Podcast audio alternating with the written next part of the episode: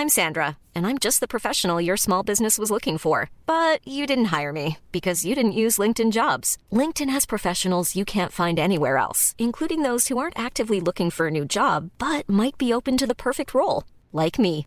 In a given month, over 70% of LinkedIn users don't visit other leading job sites. So if you're not looking on LinkedIn, you'll miss out on great candidates like Sandra. Start hiring professionals like a professional. Post your free job on linkedin.com/people today. Nu kommer attack ifrån Sugarcane Hanover som går mycket, mycket fort tycker jag. Det är så fort så jag tror att Kallit kan få svårighet att svara. Sugarcane Hanover vänder ut och in på fältet. Startbilen är i rörelse till Svensk Travderby 1987. What the horse, what the driver, nummer ett McLobel och John D. Campbell. Maharaja la Suède, Maharaja s'est retrouvé, le retour, le comeback de Maharaja le 17 på mina tillfällen. Jag trodde att det var en av de bästa hästar jag hade tränat för det på olika vis. Du behöver inte misstolka det längre för att det här är den bästa häst jag har kört och tränat någon gång. Me gusta, me gusta, me gusta!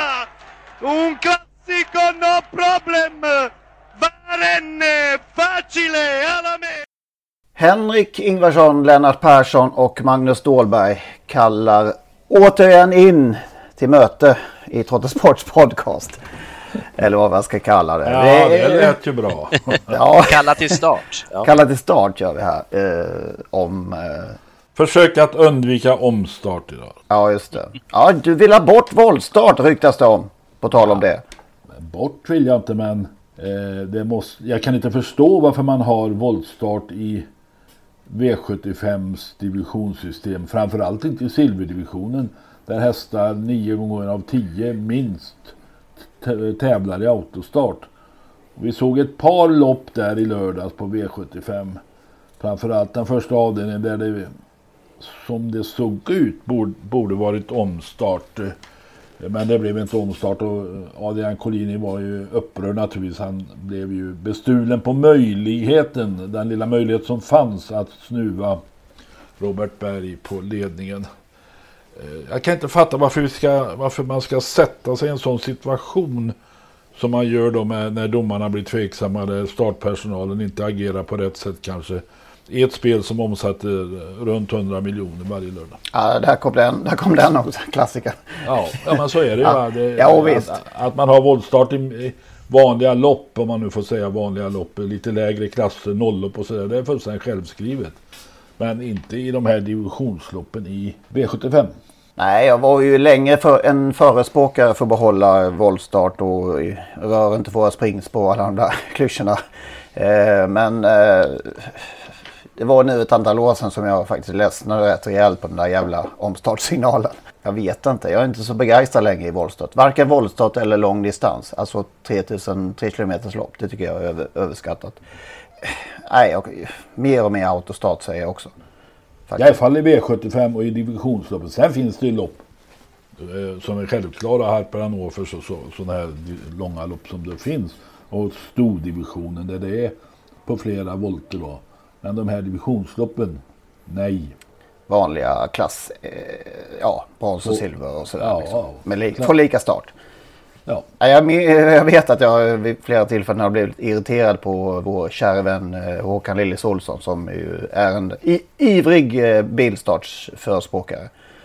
Eh, Men jag, bör, jag har börjat mer och mer svänga åt hans håll. Ju äldre jag har blivit. Äntligen får Lillis på ålderns höst upprättelse av Henrik Ingvarsson. I, i bilstartsfrågan. Ja, Nej, jag, kanske- jag tänker så här, vi hamnar nog där till slut det som jag har tänkt, inte tyckt men tänkt i alla år att som jag alltid har reagerat över att alla som går på idrott, de vill ju hem så fort.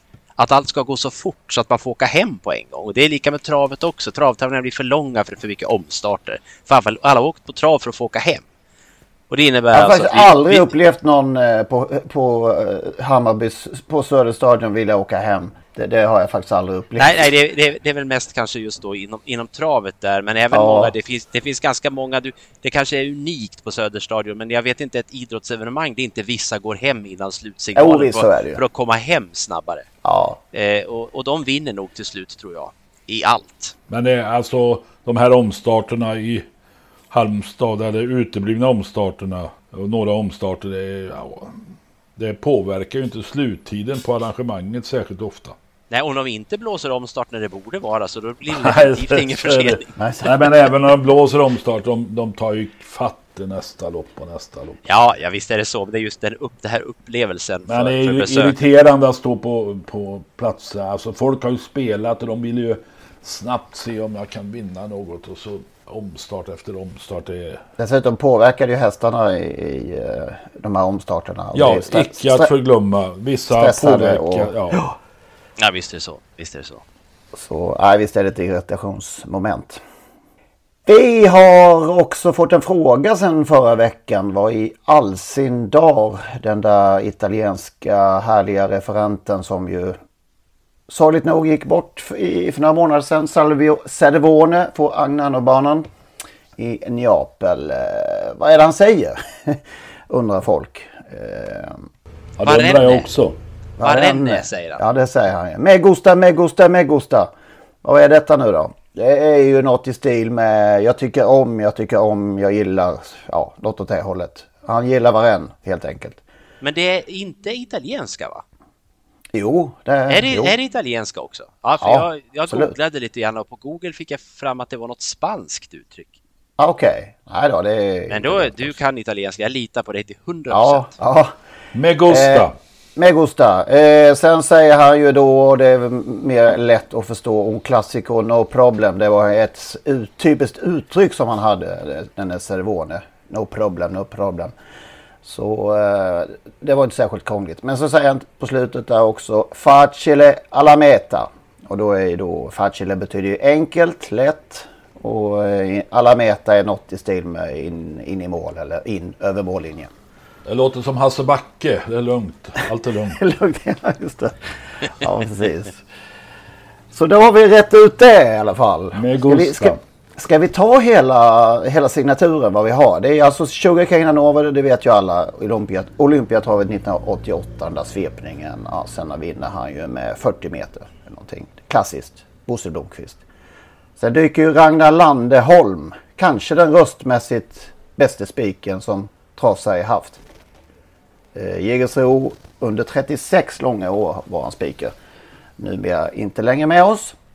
Eh, som då kallar, eller säger att startbilen är i rörelse till derbyt 87. Och sen är det Bosse Ryggen. Sveriges kanske bästa referentröst, eller? Ja, Ja, det det får man ju säga. Ja, Ja, det det, är det, tror jag vi Som säga. tar McLobel in i mål i Elitloppet 88. Sen är det Maradja då vid Prix d'Amérique-segern med en fransk referent. Där skulle någon däremot få in, kunna inkomma med översättning eh, av några ord där. Maradja la Suède tror jag jag förstår. Men sen är det några ord efter det som jag inte riktigt har koll Är det på. något med comeback, säger de va? Är han Ja, kontrar han där eller? Ja, jag vet Ja, inte. Ja, ja, jag är lite osäker där. Och sen är det Stig och efter Elitloppssegern från din fina film 2000. Samt med Gusta, med Gusta. Med gusta. Då, med Gusta. Då har vi rätt ut det. Vår eh, vignett. Vad har hänt sen sist då? Ganska mycket va?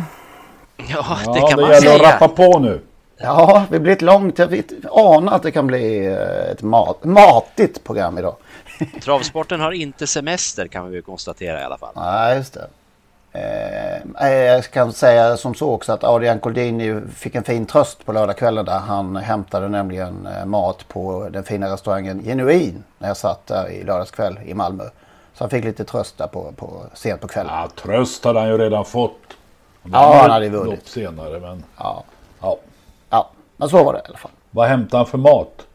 Ja, oklart. Eh, han fick eh, den ut eh, buren eh, ut på gatan. Han satt, satt kvar i bilen och väntade. Han, man, eh, heter man Adrian Collina har man lite fördelar kanske. Ja, Fodora skötte inte transporten alltså. Nej, som väl var det. Han hämtade maten själv i alla fall.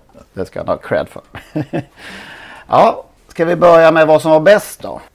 Ja, det är svårt att gå förbi Sprintermästaren och, och, och Per Nordströms häst där. Önas prins. Som vinner från dödens. Det, det tror jag inte fanns i någon av ers sinne.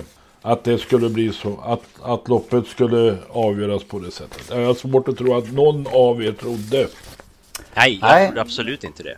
Absolut inte. otippat. Både att han inte skulle spetsa och uh, dessutom att han skulle klara av det hela. Ja, men alltså egentligen avgjordes loppet i, i finallottningen när Erik Adielsson fick innerspår. Mm. Då ska det inte gå att vinna för Önas prins. Det gjorde han ändå. Och visade då kanske att han, även om det var kort distans, även kommer att klara lång distans som det handlar om i derbyt. Och vi är ju där vi pratade om det förra veckan, om det här med Triple Crown.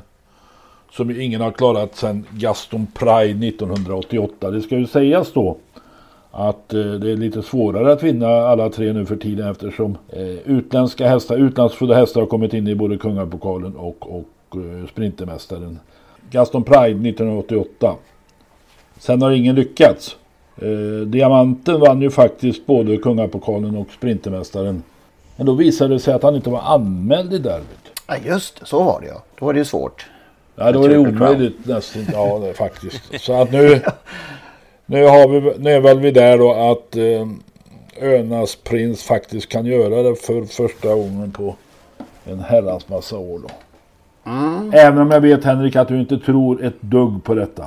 Nej, historien har ju en förmåga att upprepa sig och det är ju tufft. Och man ska ju till en sju särdeles travhäst att klara av tre, de här tre tuffa uppgifterna på en och, en och samma säsong. Men det kanske Örnas Prins är. Ja, vi får se om han pallar det. Helt jag följde det här loppet, tv-sändningen. Jag blev lite irriterad i, i torsdags därför att Eh, de här små uppfödarna de, de, de får aldrig någon eh, utrymme eller cred. Hade det varit någon Menhammar-häst eller Stalsett eller Boko Stables eller Ludvig Colgjini och Anna Svensson. Då hade det nämnts ett antal gånger. Men den här lilla uppfödaren från Nossebro här i Västergötland, Thomas Jonsson, han nämndes inte. Då får du nämna honom desto fler gånger här nu. Ja det har jag gjort. Jag fick till och med, till och med Radio Skaraborg hade en intervju med honom här eh, på fredagen. Han lät lite bakis då om jag ska vara ärlig. Okej. Okay. Men det hade väl rätt att bara, jag vet inte, det kanske var orättvist. Men han, han, alltså han kämpar på där ute i Nossebro så får han fram en sån här fantastisk häst. Då tycker man att han kanske kunde få vara med lite grann och sola sig i glansen. Hur många hästar per år föder han upp?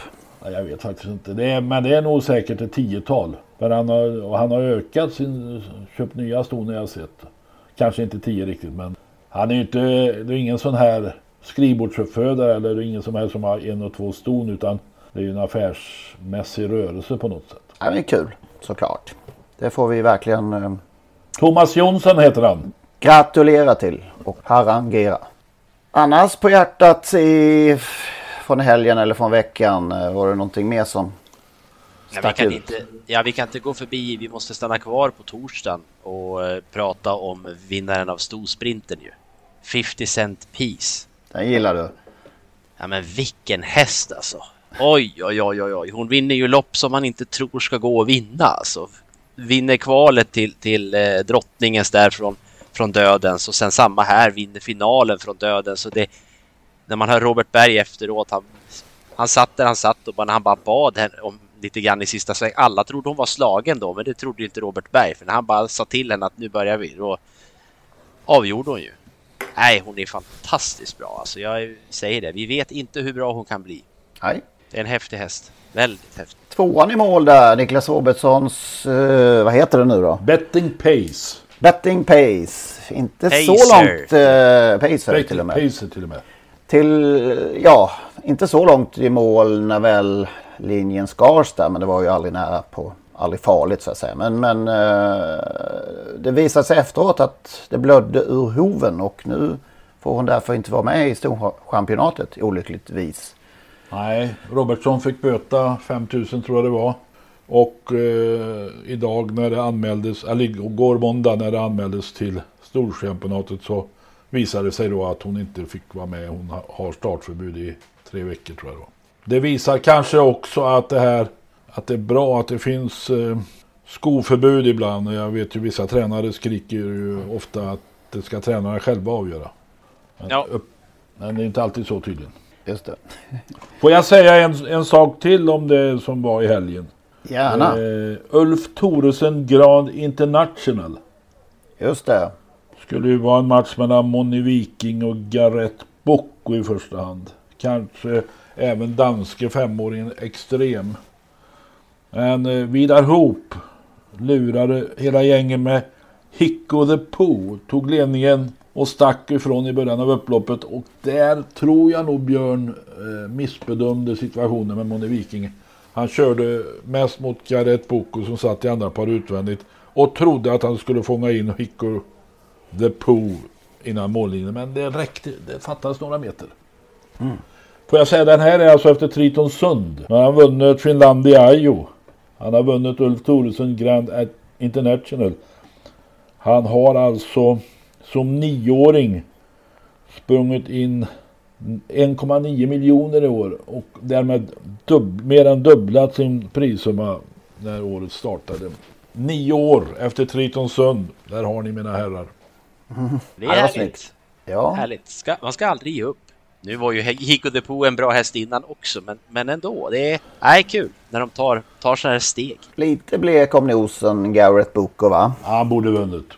Med, med tanke på att det blev ganska bra kört för hans del. Nu tyckte väl Tom-Erik Solberg att han gjorde fel, alltså gick ut i tredje spår, men han ska ändå... Alltså han var ju dessutom slagen av om tredjeplatsen mot Leder som galopperade mm. strax före mål. Ja, så är det. Det går inte på räls. Nej, ska vi ta något kort bara då? Det är sagt så mycket, men vi, om vi stannar kvar där vid Halmstad, det här loppet som, som gick i mål trots att eh, både Molle Molin och eh, Johan Edlund mest pratade om de lösa hästarna på, som sprang på banan där, så körde man vidare loppet eh, och eh, nu ringer klockan hos, hos Lennart igen. Ja.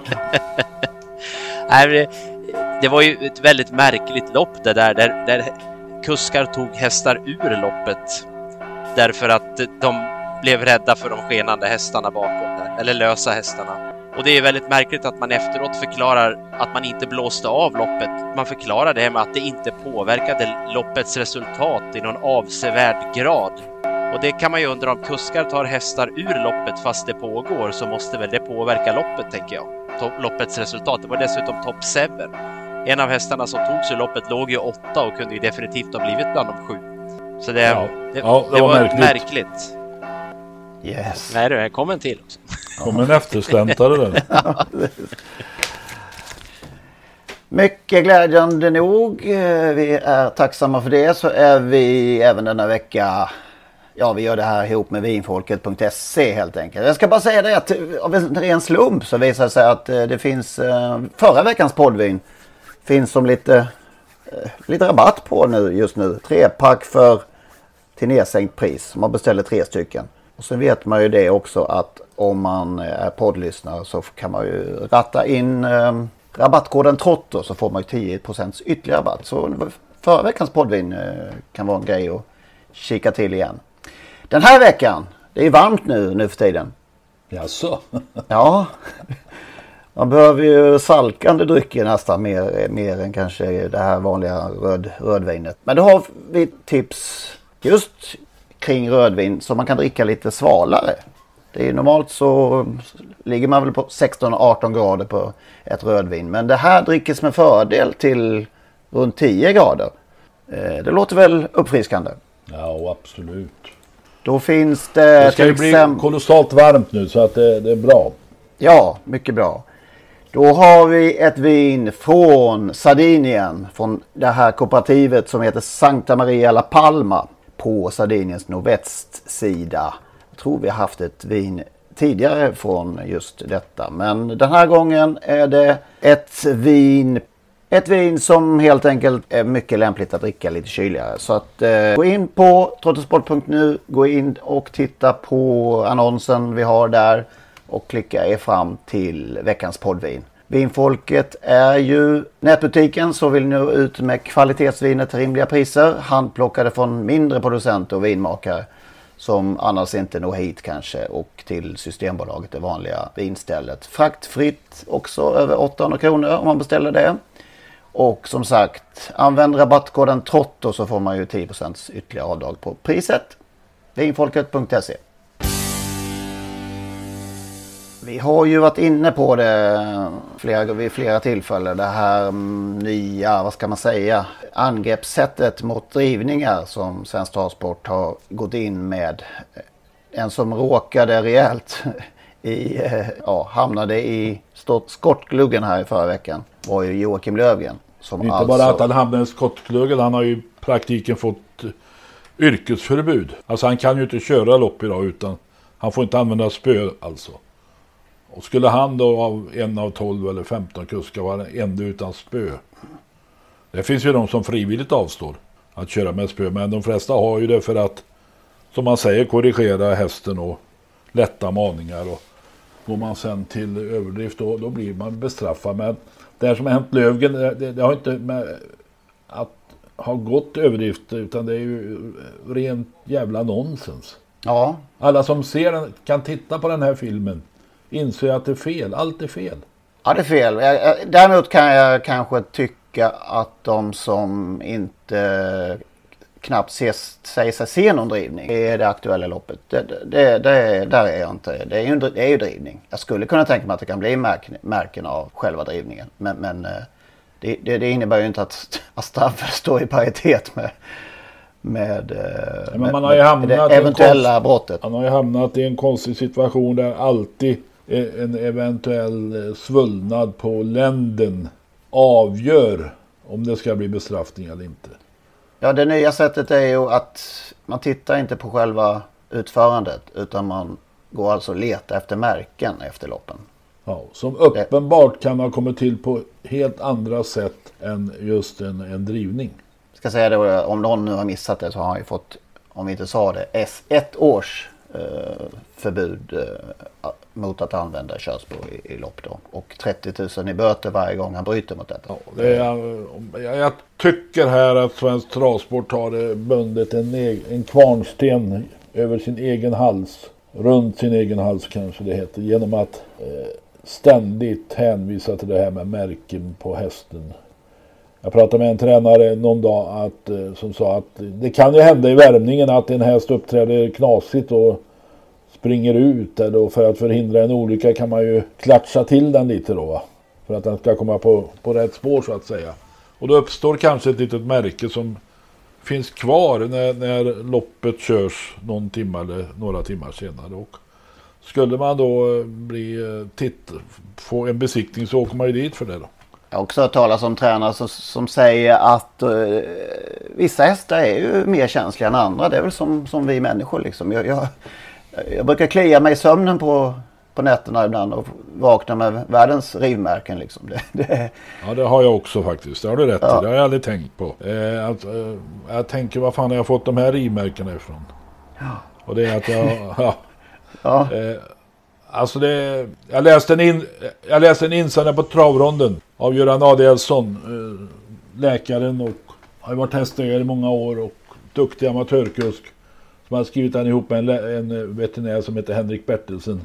Och det, det var mitt i prick alltså. De ifrågasätter varför inte Svensk Travsport på något sätt har genomlyst det här problemet. Och eh, verkligen ur, vet du med, alltså, sett vad konsekvenserna blir och om det verkligen är rätt väg att gå genom att, att ha den här nolltoleransen och eh, policyn som ska vara oförvitlig då.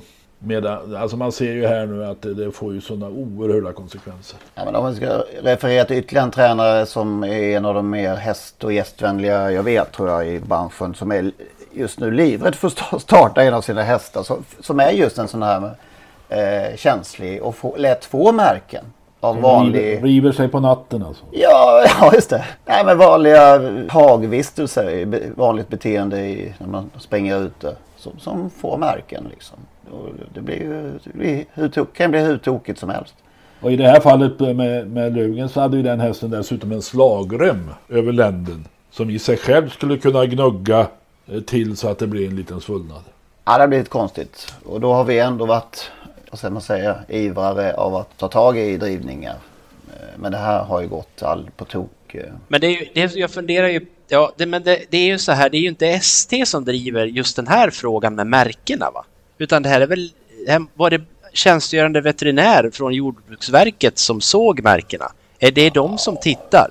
Och sen då driver det vidare? För ST drev väl inte det här nej, vidare? Nej, det, det uppkom ju av att, att, att Lövgren fick någon form av bot då, och straff för att det fanns märken på länden. Men man har, för den skulle vet man inte hur märkena har kommit till. Nej, precis, men jag tänker just på detta med att man, man tittar på hästarna och gör den här bedömningen av märken. Det är väl banveterinären som gör den kontrollen. Ja, ja, det det. Så det är ju så att säga, ligger ju, travsporten har ju då lite grann tappat kontrollen över det här då också. Vilket man har ju aldrig haft kontroll över veterinärerna såklart. Men, men det är ju det är ju svårt här om, om Jordbruksverkets personal har börjat titta efter märken om man inte har gjort det tidigare. Menar. Det kan ju inte plötsligt ha börjat uppstå märken heller. Så att det har blivit det här beslutet att titta efter märken då som... Nej, det är inte på initiativ från eh, Svensk Travsport. Jo, det, det för mig, det ja, men det känns ju konstigt också att eh, skulle de ha gett uppdraget till jordgubbs, jord, jordgubbsverket, Jordbruksverket att, att göra den här kontrollen. Det verkar ju också bakvänt. Jag vet inte, det kanske står så eller det kanske de har gjort. Fast de ska väl stå fria från varann? Ja, det, det ska de naturligtvis göra. Men om det är så att, att, att ST nu eh, har i sina regler att så fort det uppstår märken så ska ju kusken bestraffas och då är det ju banveterinären som ska kontrollera, inspektera eh, hur det ser ut. Så då är det veterinär, Jordbruksverkets veterinär som ska göra den här kontrollen och sen ska S, åt ST då och sen ska nu ST betala advokatkostnaden i processen mot eh, myndigheten. Ja, ja, det, här är, det här är ju inte Jordbruksverkets veterinär som har tagit det här beslutet utan det är ju en tjänsteman på Länsstyrelsen. Nej, så är det. Så det blir väl inte, inte direkt att man driver Problemet är ju här att, att det går att överklaga. SD har nu, vilket de gör rätt i, satt till juridisk eh, kompetens, i alla fall betala för juridisk kompetens. Men det här, alltså man vet ju hur det fungerar, den här byråkratin. Det kan ju ta evigheter att överklaga. Ja, nej, och det är ju naturligtvis just det här att det träder i kraft på en gång. Ja, det är helt osannolikt. Ja, det är, det är ju som vi nyss berörde där, eller att, att det är klart att det är klart man ska beivra drivningar, men det här blir ju fel det förstår ju alla att det här är ju inte det är inte det här man ska titta på. För som sagt, ett märke på en häst kan ju uppstå. Och det behöver ju absolut inte komma av en drivning. Nej, men, men ST har utgått från att det gör det i alla sammanhang. Ja. ja. Och där är vi nu. All, alla sådana här svullnader på länden beror på drivningar. Utan att man vet exakt vad det beror på.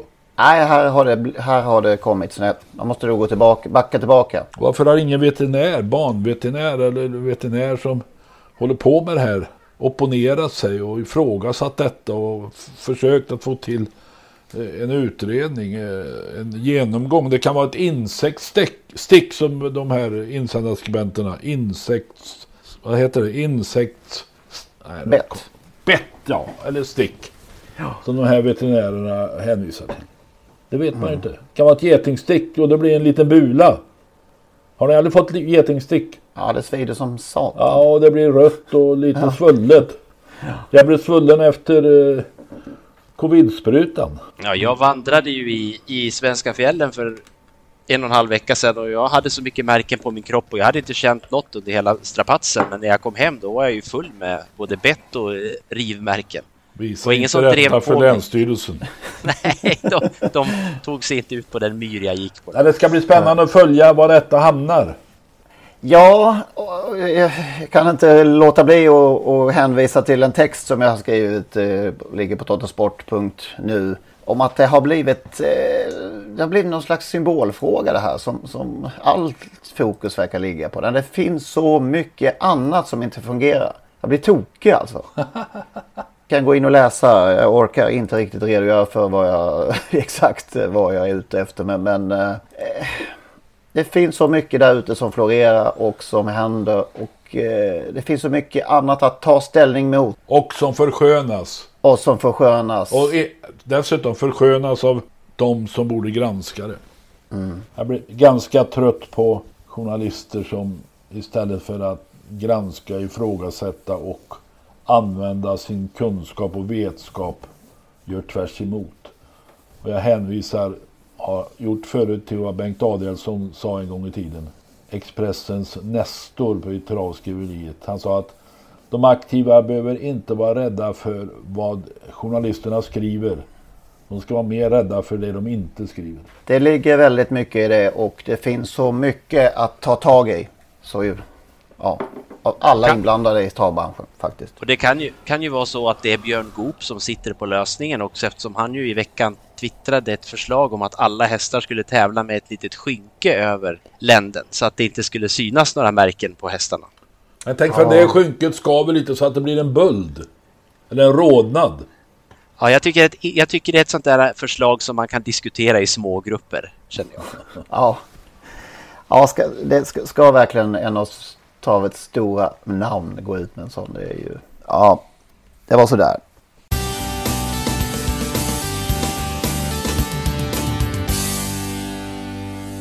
Tråkigt nog fick vi beskedet häromdagen att, att en stor profil i södra Sverige har lämnat oss. Lars Thornberg blev 70... Tre år. 73 Och, eh, år. En elegant gentleman måste jag säga. Mm. Alltid prydlig. En, en av de eh, mer välklädda i branschen. Ja, och, ja, en, ja absolut. Det, det var ju nästan i topp. Han, ja, han var nog särklass. Armani-kostymer och sånt där. Vita skjortor men också... Möjligen eh, konkurrens av Bo William takter på Ja, sin tid. ja okej då. Han kanske hade lärt sig av Bo William. Men Ja, också, kanske det. Också elegant på travbanan i sin lila dress. Och var ju post, brevbärare en gång i tiden om jag minns rätt va? Brevbärare och kallades till en början i, i, trav, i travet också för postaren. Med, eh, innan, innan, eh, innan då Hanske stal vetot om eh, smeknamn till Lila Kuss. Det var väl han som vanligt då som, har, som eh, myntade detta. Ja. Jag träffade, honom, jag träffade honom mycket när han hjälpte, eller mycket, ganska ofta när han var med och körde fort hos Collini. Eh, han hade alltid något roligt att bidra med måste jag säga. En, en människa som, en person, en man som verkligen hyllade livet och så tyvärr råkade han ju ut då för hjärtproblem och, och till slut fick han ge upp. en, verkligen en Jägersro-man med sin malmöitiska. Eh, hade han väl nästan i sig va? Ja, det var inte svårgissat i alla fall ifrån vilken del av landet och vilken bana Nej. han kom ifrån Tornberg. Det Nej. behövde man inte fundera på. Jag minns han var ju ofta med. Man minns ju det här med sån värme. De här sändningarna från eh, Radio Malmöhus på den tiden då de sände både tävlingarna på tisdagskvällarna men också hade en måndagssportmorgonsändning runt nio bläcket på, på måndagmorgonen där. Och där han ofta satt med i en panel då inför tisdagens tävlingar och eh, V5-omgång. Han, Hans G. Lindskog och eh, då programledaren Gösta Sjöström. Det var Ja, just det. Just det. Så det, jag minns honom mycket från det också. Han väldigt eh, ja, initierad där också i de sammanhangen. Tror ju, hade ju stora framgångar på den tiden också. 30 se 33 segrar och kom ju tvåa i championatet efter Johnny Takter 1990 till exempel.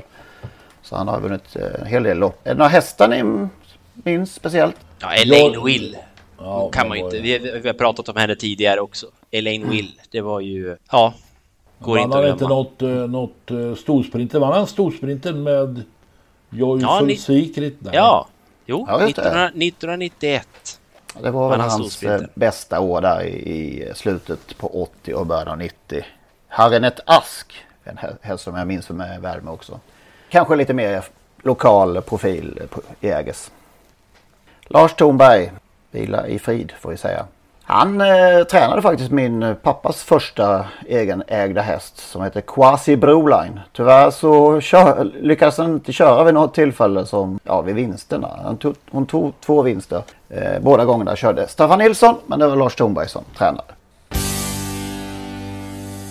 En kortis bara. Eh, apropå Svensk Travsport ST så måste jag bara nämna att de här Out of Competition-proverna eh, heter de va? Ja. Som ju, eh, ja, som ju utförs eh, ett antal varje månad. Ska ju vara då eh, oannonserade såklart. Men det visar sig att en bana i Mellansverige, vi kan kalla den för Sundbyholm. tyckte månad in och månad ut att det var värst vad de kollar våra tränare. Så de började liksom att ja, koll- kolla, misstänker ni någonting eller hur, hur eh, det är anmärkningsvärt det här vad ni, vad ni härjar efter, efter just våra tränare. Ja, det visade sig, då sa de rent ut alltså att, eh, att det är smidigt med de här korta resavstånden. Ja, där har vi Ja. det. Och det är ju något alldeles häpnadsväckande måste man Så säga. de nere i Malmö där och Göteborg och Kalmar de kan vara ganska lugna för det är alldeles för långt att åka. Ja, får inte tala om Skellefteå, Boden och... Ja, det är ännu och, längre. Det är ju det är ju he- helt säkert ju. Man var i... Ja, men du, du, du, alltså... Henrik, tror ju du, inte. du skojar med mig med oss.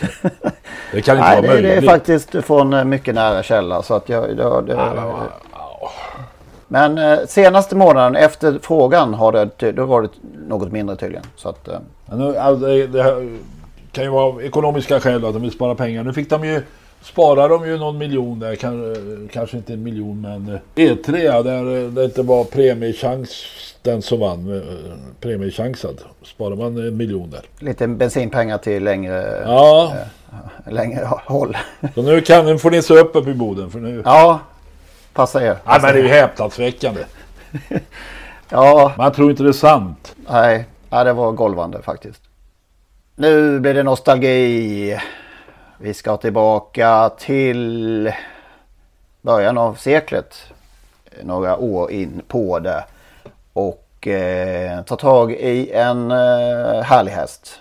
Som ju vann eh, Årjängs Stora vid hur många tillfällen? Var det två? Ja, två va? Två i rad. För det är Årjäng på lördag. Härliga Årjäng som kör sitt, sitt eh, traditionsrika lopp där. Eh, vi pratar om Steinlager. Och eh, vi kan väl lyssna lite på hur karriären lät. Hva føler du akkurat nå? Nei, nå er det mange tanker i hodet, men det er mest glede, da. Og- Og lettelse at nå har vi endelig kommet i mål igjen. Han har gitt meg en, eh, en pluss, et stort skift i tilværelsen. Jeg har jo fått en, eh, en, en livskvalitet i tillegg til det jeg har hatt. Så var den der, den siste søndagen i mai. Tusenvis av tilskuere var til stede for å følge Solvallas elitelopp i Stockholm. Verdens største sprintløp for traveliten. Och de är iväg och invändigt har vi ett Steinlager på utsidan, två Jide Palema, där bakom tre Digger Crown, fyra Giant Superman. Men det är nummer ett Steinlager som tar täten. Ett Steinlager leder följd av nummer två Jidde Palema. Fram i andra spår nummer fyra Giant Superman. Ut i andra spår nummer två Jidde Palema. I rygg på ledaren där har vi nummer tre Digger Crown. I tredje utvändigt fem Carte Bodrari. Där invändigt åtta Ilster Despien. Följd av sex Civil Action och sju Giant Diablo. Men det är nummer ett eh, Steinlager som leder. 500 meter passeras på 1.11,7. Men det är nummer ett Steinlager som leder. Två Jidde Palema är på utsidan. Uppe vid 1000 meter är de på 1.11,2. Nummer ett Steinlager har ledningen här med halvvarvet kvar.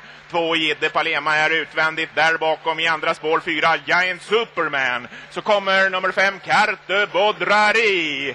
De är här i mitten av slutsvängen. Ett Steinlager leder. Ett Steinlager. Två Jidde Palema i spåren fem Carte i. Där innanför har vi nummer fyra Giant Superman. Inne på upploppet har vi nummer ett Steinlager. Ett Steinlager, två Jidde Palema. Så kommer fyra Giant Superman. Nummer ett Steinlager leder före nummer två Jidde Palema. Tre Digger Crown. Mina damer och herrar, vi har en klinkvinner från Norge. Nummer ett Steinlager. Elitlopp er jo et løp som har vært og sett på flere ganger. og har jo for noen år tilbake liksom se de hestene ute der og, og bare en tanke i bakhuet som å drømme om å være ute i banen på en sånn en dag. Og, og så går det noen år, og så sitter du der sjøl med en av favorittene i elitlopp og vinner hele elitloppet. Det, ja, det er utrolig stort. Ja, drømmen har gått i oppfyllelse. Det er klart en sånn hest, den kvitter du deg ikke med. Du tar vare på den sånn. Det er jo en, det er en god kamerat. Det er en fin venn å ha. Og da ønsker du den best mulig. At han får det best mulig.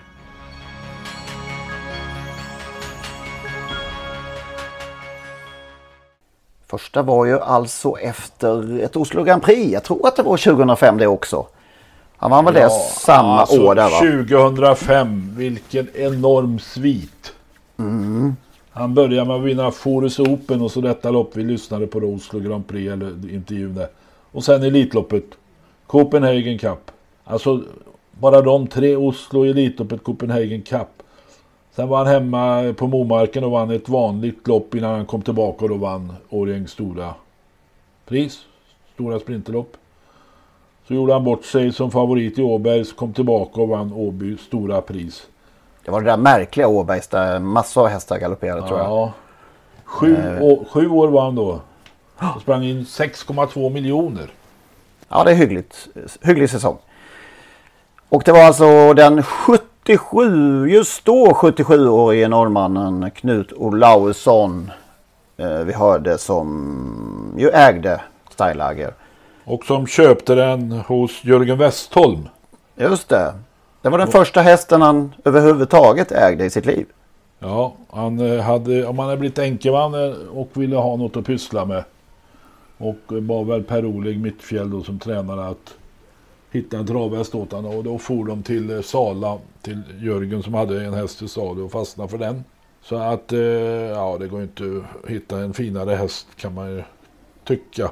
Han kom ju tillbaka året efter till Elitloppet och tillhörde favoriterna inför loppet då. Men eh, tre i försöket.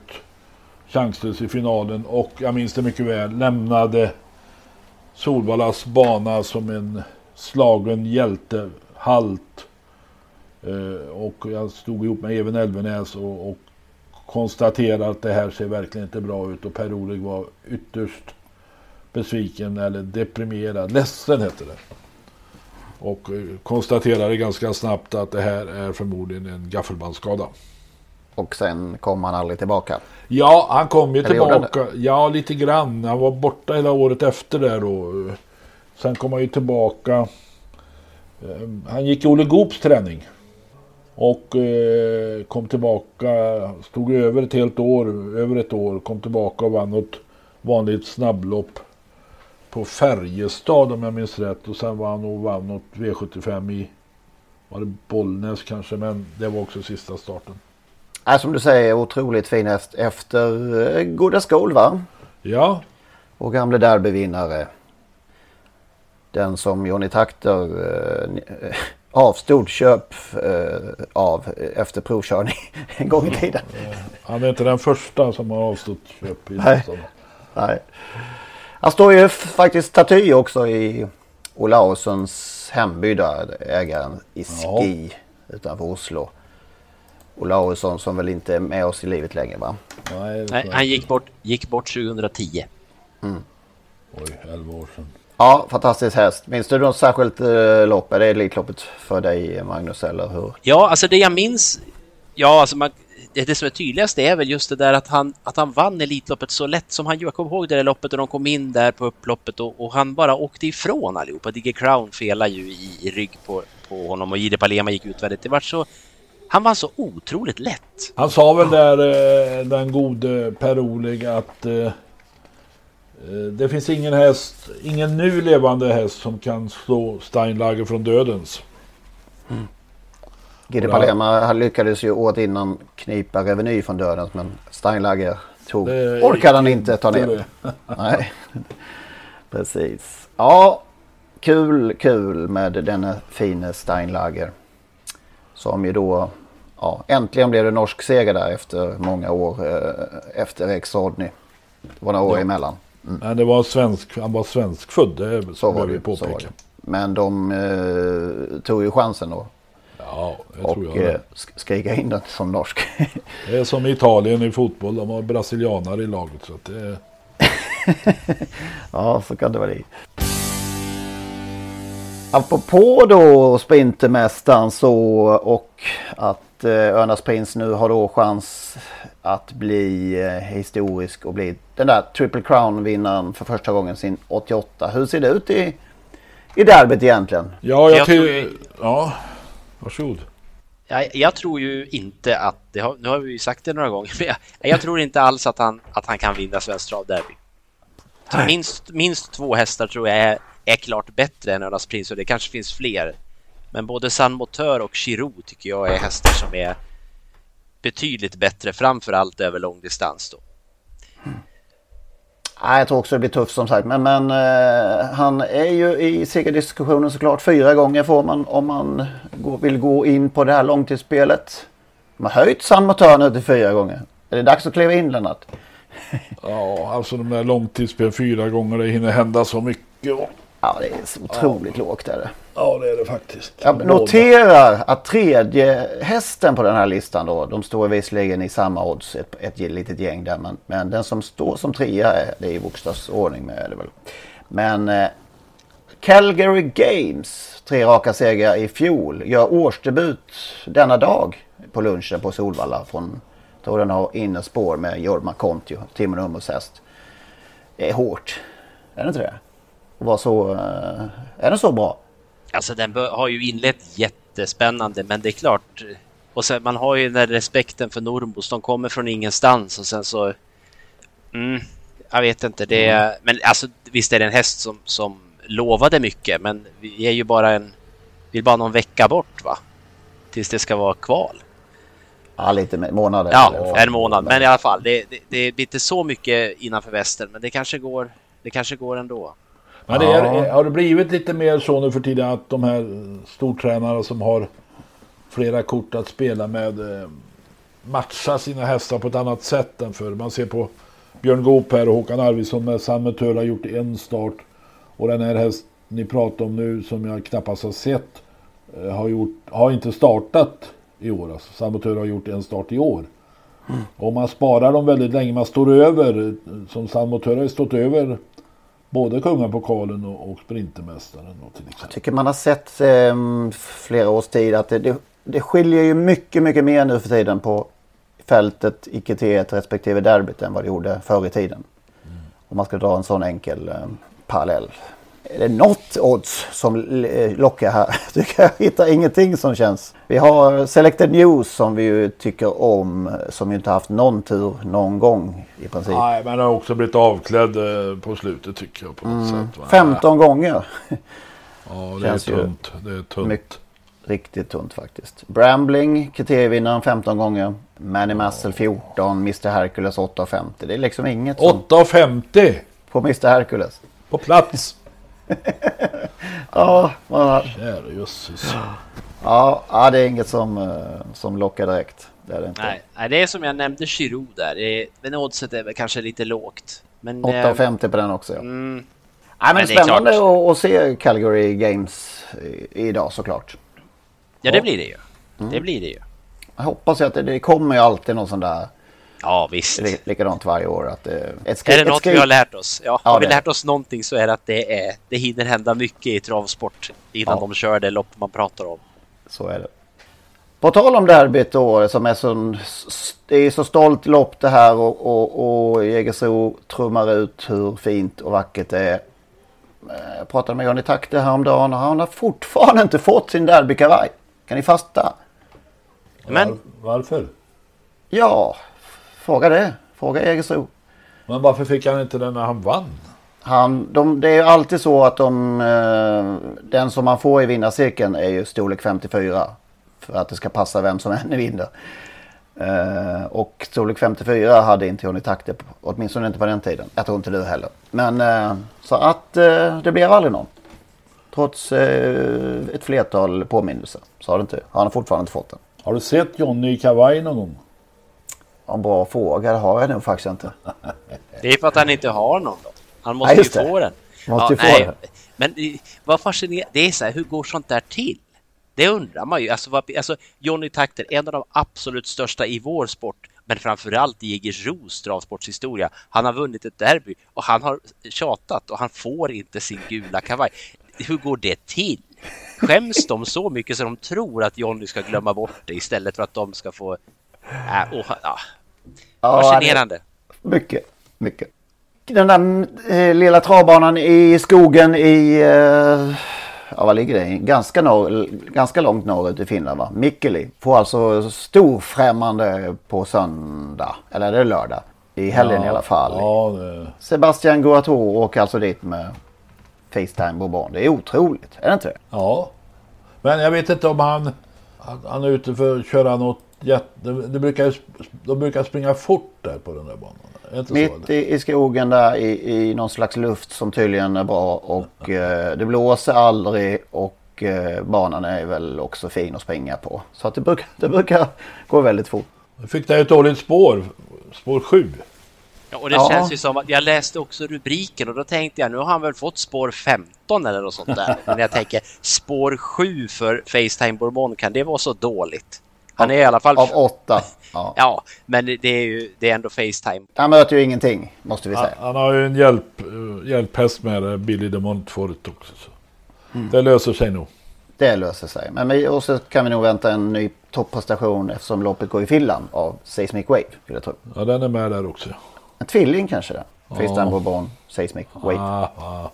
Jo, det tror jag. Men det är ju fascinerande. Bortvald i Elitloppet men åker till Mikkeli. Ja, det är ett hit. I vad skogen. Gör vi, vad gör vi för fel? Ja. 80 000 euro i första pris. 10 000 extra om den slår banrekord. 90 000 euro. Jag mm. vet 900 000. Det är något är knas här. Ja, är det också. Ja. ja. Ja, det är klart att det är lättare. Man kan säga det är i alla fall betydligt lättare att vinna det här loppet då än att vinna Elitloppet. Ja, det, det ligger väl bättre i tiden då. Kanske också det här loppet än, än ett lopp i slutet på maj för en häst som Facetime Bourbon. Jag vet inte. De vill inte åka. Alltså det, vad, vad är det vi sitter och tjafsar om? De ja, vill, det, det, vet väl vi att de inte vill åka till Sverige. De får skylla, ja precis, de får skylla sig själva då. De kan ju få en, en liten bula på länden. De får vänta till den här tygbiten sitter, är obligatorisk på alla hästar, då kanske de kommer. V75 som sagt, Årgäng på lördag. Ja, Årgäng Stora har vi pratat om. Vem ja, vinner? Vem vinner? Den vinner i år ja. Ja, Per-Oleg är ju med. Ja, men den vinner inte om vi ska fråga Henrik. Nej, jag tänkte att men Henrik har ju de här hästarna med bokstäver på slutet som han brukar rata ibland och inte. Det märkliga eh. är här att alla de här, de fyra bästa kan man nog tycka. Taekwondo, Vernissage, Griff, Missile Hill, Clickbait fick de fyra innersta spåren. Är eh, Clickbait tillräckligt snabb för att komma förbi? Ja, det verkar så. Ja, det, det tror jag i alla fall. I alla fall när det blev spår fyra. Mm. Tycker han har utvecklats och är lite, lite tuffare och modigare nu för tiden. Och sen är det ju då eh, ett halvvarv kortare som ja, inte, är någon, inte är någon nackdel. Nej. I alla fall. Jag har betraktat honom som en ren sprinter men senast vann han ju ganska enkelt över medeldistans. Och sen är det svårt, det är svårt att räkna på Gucciadoros hästar och det är väldigt svårbedömt på Taekwondo såklart. Ja, det är ju jättesvårt. Mm. Sen tycker jag faktiskt lite synd om vår kära Wild Love att hon ska ut här också. Mm. Hon blev ganska matt på, på i loppet på, i Halmstad häromdagen, torsdags. Eller Hur såg, ut, hur såg hon ut i annars? Ja, hon blev trött i alla fall. Men... Mm, man kanske hade fått pusta lite med efterborden och sprang ju då med... Uh, hon är ju mycket, mycket sämre med, med, med skor också. Ja, därför blev det lite märkligt att köra fram i dödens då. Så kan man ju tycka. Ja. ja, hon kanske kommer igen här nu. Något annat i omgången som Ja, jag, jag, såg ju direkt en vinnare igår men jag insåg ju att, man är, att den kommer bli stor favorit. Men nog vinner den här Svesak Palema i avdelning 6 nummer 8 där. Den imponerade rejält i debuten. Jag har alltid trott att det där är en ganska bra häst. Nu debuterade den ju för Björn Goop. Mm. Och var ju då eh, betydligt bättre än man sett henne förut. Barfota mm. var väl det första gången då gissar jag. Så att, eh, nej den vinner sjätte avdelningen. Det kan ni vara säkra på. Mm. Ja, så får vi se det här. Jag ska, vi ska inte kalla Upstate Face för ett förvaltningsnummer, men han har ju varit uppseendeväckande bra i alla fall. Han kommer ju ut igen här nu och eh, möter bland annat Born Unicorn. Men man undrar ju om det är någon som någon som rör en, en Upstate Face i silverdivisionen så bra som han har varit på slutet. Det är spännande på något sätt. Om det, bara, bara liksom se om det, om det håller i, om det är på riktigt eller om det är liksom någon slags... Ja, ja. precis så ja. känner jag också. Om det, om det här är något sånt där som, som bara är och sen blir det inget mer eller om, om han har, eh, om det har hamnat helt rätt allting och kanske, ja. inte, kanske inte ens botten än. Nej, det är... Nej. Det mest, mest spännande på länge faktiskt måste jag säga att jag tycker att det här är. Sen har vi ju, det är nu vi pratar de här face-hästarna igen och det blir ju många men till eh, till Lennarts stora, eller även ditt då Henrik, i ett förtret där så är det ju voltstart i bronsdivisionen som inleder V75 och där tycker jag ju att Adrian har upper, han har ju upper face där. Spår 5 är ju naturligtvis inte bra, men som upper face såg ut senast, det, han fick inte chansen och jag tycker han har sett spännande ut länge. Så eh, det tycker jag nog är lite draget i omgången ändå, men som sagt, kan, han kan stå och studsa på kör också. Det, det vet man ju. Då. Du tror inte ju... de ändrar till autostart nu? ja. Nej, jag tycker inte loppet är speciellt bra, så att eh, får bara Adrian iväg hästen och startpersonalen gör sitt så att han i alla fall har, har någon plats så, så då tror jag att Adrian kan börja med att vinna direkt där. Värma upp lite inför Upstate Face. Ingen lösning i Erik Perssons Memorial? Erik Perssons Memorial? ja, dubbelcupen final i ja, meeting 3. Ja, Ulfsåsen kommer väl att bli ganska stor favorit. Det får man nog tro, ja. Ja, det får man han nog klura. Imponerat, imponerat. Ja. Men ja, Ja, askmajor ska man absolut ha med. Jag har en känsla, brukar inte skrälla i just det här loppet? Den här årgängs... Erik Perssons Memorial. Just det, Erik Perssons Memorial. Är det ett skrällopp? Ja, jag tror det. Om ja. Bergsåker är skrällbanan så är Erik Perssons Memorial skräll, skrälloppet. Är det så? Nej, jag, jag, kan, jag, kan vara, jag kan vara helt ute och cykla här nu. 1,82 gav Månlycke i fjol. Tackar, tackar. 5,99 Granetta där 12 gånger. Odinseld 21 gånger. Och sen var det jätteskräll. Belgjugutten 70 gånger. Du ser. Ja, sen har vi en 41-oddsare, gamle Medias Knut.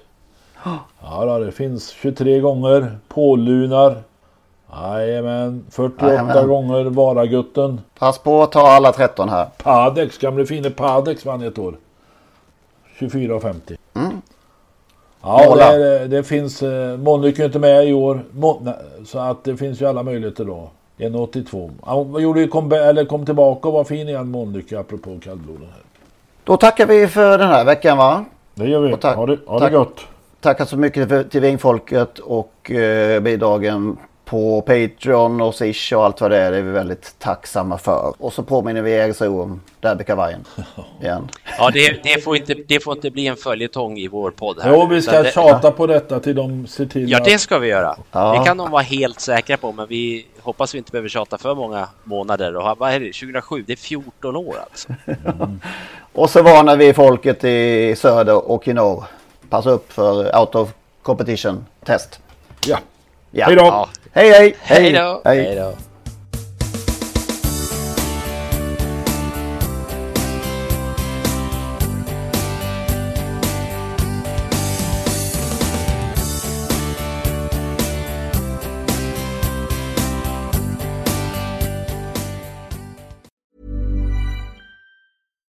Deserves the best, and there's no better place to shop for Mother's Day than Whole Foods Market. They're your destination for unbeatable savings, from premium gifts to show-stopping flowers and irresistible desserts. Start by saving 33% with Prime on all body care and candles. Then get a 15-stem bunch of tulips for just $9.99 each with Prime. Round out Mom's menu with festive rosé, irresistible berry chantilly cake, and more special treats. Come celebrate Mother's Day at Whole Foods Market.